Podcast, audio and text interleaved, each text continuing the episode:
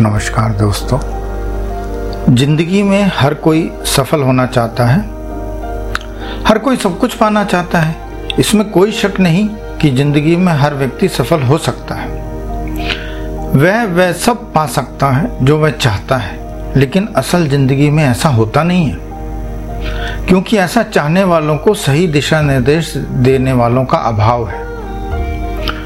जो लोग उपलब्ध हैं वह ऐसा प्रशिक्षण दे रहे हैं जिससे सफलता उन्हीं के हाथ लगती है जो अगर वह प्रशिक्षण ना लेते, तब भी सफल हो जाते। बाकी प्रशिक्षण लेने वाले अपना समय और पैसा खराब कर सब कुछ किस्मत पर छोड़ किसी कोने में खो जाते हैं। सफलता प्राप्त करने के लिए व्यक्तित्व विकास, यानी पर्सनैलिटी डेवलपमेंट या प्रेरक व्याख्यान, यानी मोटिवेशनल लेक्चर्स या सफलता कैसे हासिल करें, इस पर प्रशिक्षण दिया जा रहा है।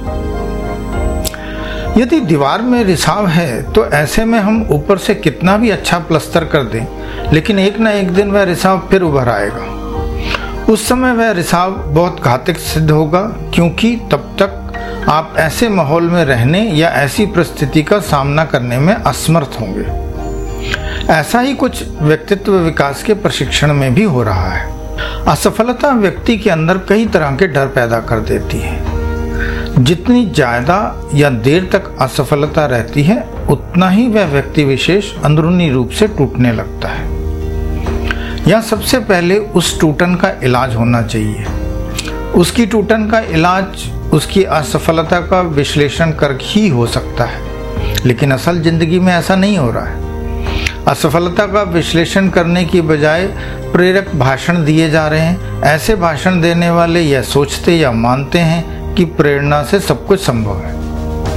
ऐसा ही कुछ सफलता कैसे हासिल करें के संदर्भ में भी हो रहा है। लेकिन पैसा कमाने वालों को इससे क्या लेना देना? उनकी तो दुकान खूब चल रही है। सफलता पाने वाले सौ में से पंद्रह या बीस या तीस हों, उन्हें इससे क्या मतलब? प्रशिक्षण देने वाले तो यह मानकर ही चलते हैं कि हर कोई सफलता प्राप्त नहीं कर सकता। उनके अनुसार 30 प्रतिशत लोगों का सफल होना भी बहुत अच्छा परिणाम है। जबकि वह यह नहीं जानते कि उस 30 प्रतिशत में से 20 प्रतिशत लोग, वह लोग हैं जो यदि प्रशिक्षण ना भी लेते तो भी सफल हो जाते। दोस्तों, ज़िंदगी में हर कोई सफल हो सकता है। क्षमता और प्रतिभा हर किसी में होती है। लेकिन ज़्यादातर लोग सही प्रशिक्षण के अभाव में या गलत धारणा या गलत प्रचलन के कारण आम ज़िंदगी जीने को मजबूर हो जाते हैं। अच्छी किताब, प्रेरक कथा कहानी या व्याख्यान या पूजा पाठ, संत समागम, धार्मिक आस्था इत्यादि पर ज़ोर दिया जाता है, ताकि आपके अंदर आस्था और विश्वास जागे और आप सदकर्म करते हुए सतमार्ग पर चले। यह कहना और ऐसी सोच रखना अच्छी बात है, लेकिन यह आज के संदर्भ में कारगर नहीं है। आज हर किसी को सफलता चाहिए, और वह भी कम से कम समय में और ऐसे युग में जहाँ प्रतिस्पर्धा अपने चरम पर है। बचपन में हमें हर छोटी से छोटी बात बताई, सिखाई, समझाई गई, और उसी के सहारे आज चल, फिर, लिख, पढ़ और बोल सुन पा रहे हैं। उस समय हमारे माँ बाप और अध्यापक यह जानते थे कि हमें यह बात समझाने की कोई ज़रूरत नहीं कि यदि तुमने यह नहीं सीखा या समझा तो ज़िंदगी भर पछताना पड़ेगा। बचपन में हमारे पास भी सीखने समझने के अलावा और कोई चारा भी नहीं था। लेकिन अब हम बड़े हो गए हैं। हमारी सोच समझ शक्ति पूर्ण रूप से मैच्योर हो चुकी है। बहुत सी बातें या सोच हमारे दिलो दिमाग में घर कर चुकी हैं। बहुत से पूर्वाग्रह हमारी सोच पर हावी हो चुके हैं, जिसके कारण हम समझते हुए भी समझना नहीं चाहते। क्योंकि समझते ही हमें अपने वह पूर्वाग्रह या सोच को बदलना पड़ेगा, जो कि हम चाहकर भी नहीं चाहते। और इसके लिए मेहनत भी करनी पड़ेगी, वह भी हम नहीं करना चाहते। इसके बावजूद भी यहाँ हर कोई एक दूसरे को समझा रहा है। और देखने से लगता है कि हर कोई समझ रहा है। लेकिन उन समझाई गई बातों पर चल कोई भी नहीं रहा। क्योंकि आप यह समझ ही नहीं रहे कि किसी के समझाने से कुछ नहीं होने वाला। आप तभी समझ सकते हैं जब आपकी समझने की इच्छा होगी। आपके समझने पर वह बात आपकी हो जाती है और ज़रूरी नहीं कि वह वही बात हो जो आपको समझाई गई हो। यह वैसे ही है जैसे आपको मीठे पानी के कुएँ से बहुत मुश्किल से पानी खींचकर मीठा और ठंडे पानी से भरा लोटा हाथ में थमा दिया जाए। तो भी आप पीना चाहेंगे तो पिएँगे, वरना हाथ धोकर बाकी पानी बहा देंगे। ज़िंदगी या ईश्वर इंसान को कुछ बनने का केवल एक या दो अवसर ही देते हैं। यदि इंसान ने वह अवसर खो दिया तो फिर ज़िंदगी भर संघर्ष में ही बितानी पड़ेगी। आपको ऐसा कहते हुए बहुत से लोग मिल जाएँगे। वह ऐसा इसलिए नहीं कहते क्योंकि वह जानते हैं, बल्कि इसलिए कहते हैं क्योंकि वह मानते हैं। यह किसने और क्यों फैलाया, मालूम नहीं, लेकिन जो कुछ भी कहा गया, वह बिल्कुल गलत है। कम से कम आज के संदर्भ में तो बिल्कुल ही गलत है।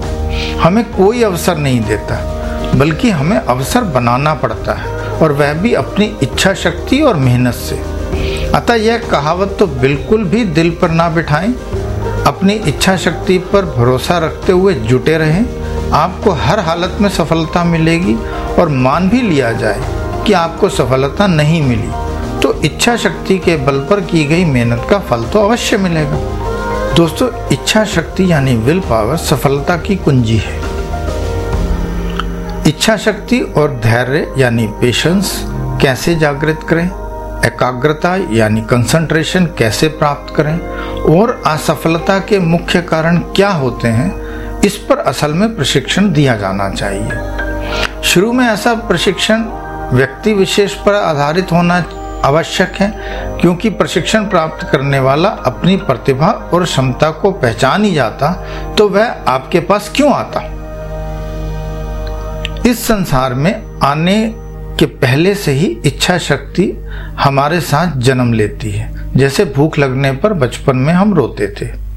उस समय हमारी इच्छा शक्ति बलवती होती है और किसी भी तरह हम अपनी भूख को शांत करना चाहते हैं। हमारे हाथ में जो कुछ भी आता है, हम उसे मुँह में डालकर भूख शांत करना चाहते हैं। यही इच्छा शक्ति बड़े होने पर अलग रूप धारण कर लेती है। यहाँ हमारे कहने का तात्पर्य केवल यह है कि इच्छा शक्ति चूँकि हमें जन्म से मिलती है, अतः ज़िंदा रहते खत्म होने का सवाल ही पैदा नहीं होता। हाँ कम या ज़्यादा वक्त सोच समझ और कर्म के अनुसार होती रहती है। अतः यह गांठ बाँध लीजिए कि इच्छा शक्ति सब में होती है। कुछ कर गुजरने का मन सबका करता है, लेकिन सफल कुछ ही हो पाते हैं। कारण केवल एक ही है कि असफल लोग उसे सही दिशा नहीं दे पाते, उन्हें सही प्रशिक्षण नहीं मिलता। आप प्रेरणा दे सकते हैं, लेकिन सीखने, समझने की इच्छा इच्छा शक्ति होगी, तभी वह समझ पाएगा। जब समझेगा तो उसे आत्मसात, यानी मन में ठान कर उस पर कार्य में जुट जाएगा, और ऐसा होते ही सफलता मिलनी निश्चित हो जाती है। इच्छा शक्ति से धैर्य और धैर्य से एकाग्रता आ जाने पर सफलता स्वयं ही प्राप्त हो जाती है। लेकिन यह आज के संदर्भ में लागू नहीं होता, क्योंकि तीव्र इच्छा शक्ति होने पर हम ज़्यादातर धैर्य खो देते हैं या एकाग्रता से काम नहीं कर पाते। अतः आज के संदर्भ में हमें पहले एकाग्रता पर इच्छा शक्ति को जागृत करना होगा। एकाग्रता यानी कंसंट्रेशन से पेशेंस और फिर सफलता अपने आप आ जाती है। जब आप लक्ष्य की प्राप्ति के लिए मेहनत शुरू करते हैं, तब आप अपनी इच्छा शक्ति के हिसाब से मेहनत करते हैं। एक व्यक्ति की दृढ़ इच्छा शक्ति है और वह जल्द से जल्द अपने लक्ष्य को पाना चाहता है। दूसरे की लक्ष्य को पाने की इच्छा शक्ति तो है, लेकिन उसके लिए वह ज़्यादा मेहनत नहीं करना चाहता। तीसरा व्यक्ति ऐसा भी हो सकता है जिसका लक्ष्य मेहनत करना है, फिर भी उसे कोई भी लक्ष्य मिले, उसे कोई प्रवाह नहीं है। मुश्किल लक्ष्य प्राप्ति के लिए दृढ़ इच्छा शक्ति का होना ज़रूरी है और दृढ़ इच्छा शक्ति होने पर धैर्य और एकाग्रता अपने आप आकर शामिल हो जाते हैं। सफलता मिलती रहे या सफलता के बारे में ज़्यादा ध्यान ना दिया जाए तो सब कुछ ठीक ठाक चलता रहता है। लेकिन यदि असफलता हाथ लगे या लक्ष्य के बारे में ना सोचकर सफलता पर ज़्यादा ध्यान दिया जाए तो सब कुछ गड़बड़ होना शुरू हो जाता है। सोच या विचार का गलत दिशा पकड़ते ही लक्ष्य अपने आप दूर से दूर होता चला जाता है। और जो व्यक्ति इस दौर से गुजर रहा होता है, उसे एहसास तक नहीं होता कि वह गलती कर रहा है। उसके दिमाग में तो बार बार यही कौन होता है कि मैं तो पहले से भी अच्छा कर रहा हूँ, फिर भी असफलता क्यों हाथ लग रही है? जब सब कुछ गड़बड़ हो रहा हो, जब लगातार असफलता हाथ लग रही हो, किसी भी ओर खुशी या शांति या सुकून न हो, जब ध्यान, लक्ष्य की बजाय सफलता प्राप्ति पर ज़्यादा हो, तब इच्छा शक्ति अपने आप कम होने लगती है और उसके कम होते ही सोच समझ शक्ति में चाहते ना चाहते हुए डर, शक, हीन भावना, क्रोध आवेश, उत्तेजना, घृणा और झल्लाट अपने आप घर करने लगती है। ऐसा होते ही धैर्य और एकाग्रता भी कोसों दूर चले जाते हैं। ऐसे में अपने आप को एक बार फिर से शून्य से शुरू करना पड़ता है और शुरुआत एकाग्रता से करनी होती है। एक बार फिर से एकाग्रता लानी मुश्किल तो ज़रूर है, लेकिन असंभव नहीं है। एकाग्रता आते ही धैर्य और इच्छा शक्ति स्वयं ही जागृत हो जाते हैं। दोस्तों, यदि आपके जीवन में असफलता नहीं है, लेकिन धैर्य या एकाग्रता की कमी है, या इच्छा शक्ति की कमी है, या डर, शक, हीन भावना, क्रोध, आवेश, उत्तेजना बिना कारण आ जाती है तो इस वीडियो को आप पूरा देखें और सुने और तरीकों को जो बताए जा रहे हैं, उनको प्रयोग में लाएँ तो आपको ज़रूर सफलता मिलेगी। एकाग्रता और धैर्य ध्यान यानी मेडिटेशन से भी प्राप्त कर सकते हैं। जैसा मैंने पहले भी कहा है कि आज के समय में ध्यान सिखाने के बड़े से बड़ी दुकानें खुली हुई हैं। जो भी एक बार इन दुकानों में पैर रखता है, फिर वह ऐसा फंसता है कि जहाँ ना उसे राम मिलते हैं और ना रहीम। यह गलत फैला हुआ है या फैलाया गया है कि ध्यान से आपको एकाग्रता और धैर्य की प्राप्ति होती है, जबकि होता उल्टा है। आपके पास एकाग्रता और धैर्य होगा, तभी आप ध्यान सीख पाएँगे। आप सोच रहे होंगे कि मैं गलत कह रहा हूँ। दोस्तों, एकाग्रता और धैर्य बाहरी यानी भौतिक वस्तुओं पर ही प्राप्त किया जा सकता है, जबकि ध्यान यानी मेडिटेशन शरीर के अंदर यानी अंदरूनी रूप से किया जाता है। आपके पास एकाग्रता और धैर्य हैं, तभी आप कुछ देर ध्यानावस्था में बैठ पाएँगे। आपका मन भटकता रहेगा तो ना आप एकाग्रता को प्राप्त कर पाएँगे, ना ही ध्यान लगा पाएँगे और अल्टीमेटली आपकी पेशेंस खत्म हो जाएगी और आप ध्यान छोड़ देंगे। आप शारीरिक योग कर या जिम जाकर भी एकाग्रता और धैर्य प्राप्त कर सकते हैं। लेकिन मेरी राय में शारीरिक योग और खासकर प्राणायाम के द्वारा काफ़ी जल्दी एकाग्रता और धैर्य की प्राप्ति की जा सकती है। यदि आप प्राणायाम रोज़ाना करते हैं तो शर्तिया तीन से चार महीने में खोया हुआ धैर्य और एकाग्रता आपको प्राप्त हो जाएगी। स्वस्थ शरीर के मालिक होने पर, आप में खोया हुआ कॉन्फिडेंस आने पर इच्छा शक्ति भी स्वयं जागृत हो जाती है। इन सब बातों के अलावा आप में पॉजिटिविटी होना बहुत ज़रूरी है। और पॉजिटिविटी के लिए आज के समय में बहुत भटकाया जाता है, जबकि पॉजिटिविटी बहुत आसानी से प्राप्त की जा सकती है। जीवन में हर ओर सिर्फ़ और सिर्फ़ अच्छा ही है। बस अच्छा देखने वाली नज़र चाहिए। अच्छे काम को देखकर हम तारीफ़ के साथ ही साथ उस अच्छे काम को करने वाले को प्रोत्साहित भी करें। ऐसा करने पर हम अपने लिए भी जाने अनजाने अच्छा कर लेते हैं। क्योंकि ऐसा करते हुए हम स्वयं भी अंतर मन से कुछ ऐसा करने की सोच को बल देते हैं।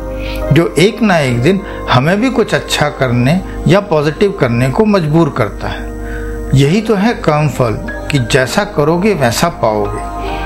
अतः पॉजिटिव काम करने वालों के साथ जुड़े और ऐसा काम करने वालों को तो प्रोत्साहित करें ही, लेकिन साथ ही साथ उनके साथ मिलकर भी कुछ खुद करें। ऐसा करने पर आपको जो खुशी या सुख का अनुभव होगा, वह आने वाले भविष्य में आपको अपनी ज़िंदगी में भी दिखेगा। अब आपको सबसे मुश्किल काम करना है। वैसे तो यह काम बहुत आसान है, लेकिन मुश्किल से पूरा हो पाता है।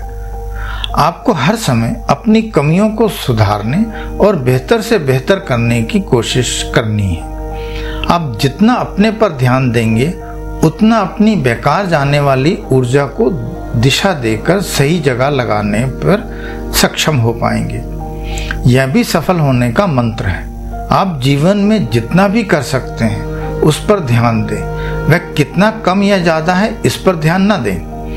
कोई भी व्यक्ति कभी भी अपने आप को या अपने कर्मों या अपनी सोच या बर्ताव को नहीं देखता। वह हमेशा अपने से बाहर ही देखता है, क्योंकि वह मानता है कि उस दुनिया में यदि कोई अच्छे कर्म या अच्छी सोच या अच्छा बर्ताव करने वाला व्यक्ति है तो वह केवल वही है। इसके अलावा बाकी सब में कुछ न कुछ कमी अवश्य है। एक वही है जिसके अंदर कोई कमी नहीं। जो भी व्यक्ति दिमागी या मानसिक एकाग्रता पाना चाहता है तो उसे पूरा ध्यान अपने ऊपर केंद्रित करना होगा। क्योंकि एकाग्रता पाने पर ही आपको ज्ञात होगा कि कैसे आप अपनी ऊर्जा को बेकार कर रहे हैं। ऊर्जा को सही तरीके से इस्तेमाल न करने के कारण ही नेगेटिविटी जन्म लेती है, और फिर बाकी ऊर्जा भी गलत दिशा अपने आप ही पकड़ लेती है। यहाँ एक बात गौर करने वाली है कि आपको अपने ऊपर इस तरह से ध्यान नहीं देना जैसा आप अभी तक देते आए बल्कि इस तरह से ध्यान देना है जैसे आप किसी और को देख रहे हैं। बहुत से लोग ऐसा शायद ना कर पाए। जो कर पाएँगे, वह भी पूरी तरह से निष्पक्ष रूप से स्वयं का मूल्यांकन नहीं कर पाएँगे। अतः ऐसा न कर पाने की स्थिति में आप अपने आसपास कुछ ऐसे लोग चुनिए जिन्हें आप जानते और मानते हैं कि वह आज कुछ कामयाब हैं। कुछ ऐसे लोग चुनिए जो बहुत ही शांत स्वभाव के हैं, तथा कुछ ऐसे लोग चुनिए जो काफ़ी समय से संघर्ष करने के बावजूद भी सफलता नहीं प्राप्त कर पा रहे हैं। कुछ अशांत, गुस्से वाले और नेगेटिव सोच वाले लोग चुनिए। अब आपको उन पर ध्यान केंद्रित करना है कि वह कैसे बात करते हैं। बात करते हुए उनके कौन से अंग हिलते हैं या वह हिलाते हैं। वह अपनी दिनचर्या में ज़्यादातर दिन व रात कैसे बिताते हैं। उनका व्यवहार कैसा है, वह कैसे चलते, बोलते या कपड़े पहनते हैं। ऐसे लोगों को आपने कम से कम दो या तीन महीने तक ऑब्ज़र्व करना है। ऐसे लोगों से आप जब भी मिलें तो घर आने पर या जैसे भी आपको सुविधा हो, एक जगह ज़रूर लिखें कि आपने आज उनके बारे में खास अच्छा या बुरा क्या देखा। लिखते हुए आप यह भी लिखें कि यदि आप उस जगह होते तो आप क्या करते। ऐसा लिखते पढ़ते आपको समझ में आएगा कि कैसे असफल या गुस्सा करने वाले, या बुराई करने वाले, या बुरा करने वाले, या अशांत या नेगेटिव सोच, या केवल नेगेटिव देखने वाले लोग अपने हाथ, पैर, सिर, मुँह या ज़्यादा खाकर या ज़्यादा बोलकर या किसी अन्य तरह से अपनी ऊर्जा को बेकार कर रहे हैं। और सफल, सही और पॉजिटिव लोग किस तरह से अपनी ऊर्जा का सही उपयोग कर रहे हैं, यह करते करते आप स्वयं ही सही दिशा पकड़ लेंगे। हर इंसान के पास कुछ ना कुछ एक अलग ही खासियत होती है। जैसे किसी की यादाश्त बहुत अच्छी होती है। कोई दूर से सूंघ कर पहचान जाता है कि कहाँ क्या बन रहा है और क्या नहीं बन रहा है। कुछ नज़र भर देख लेने से सब कुछ पहचान जाते हैं। कुछ दूर से आवाज़ पहचान जाते हैं। कुछ दौड़ अच्छा लेते हैं। ऐसी बहुत सी खास बातें हर किसी में कुछ न कुछ अवश्य होती है। मैं यहाँ उन खासियत की बात कर रहा हूँ जो पैदाइशी मिलती हैं। ऐसी खासियतों का लगभग हर इंसान गलत इस्तेमाल ही करता है। और जो सही दिशा देता है, वह बहुत जल्दी ही एक कामयाब इंसान बन जाता है। ऐसे ही इंसान को हम लोग कहते हैं कि वह बहुत अच्छी किस्मत लिखवा कर आया है। जिस क्षेत्र में हाथ रखता है, वहीं उसे कामयाबी मिलती है। दोस्तों, अगर आप भी अपनी खासियत को सही दिशा देंगे तो यह आपके साथ भी हो सकता है। धन्यवाद।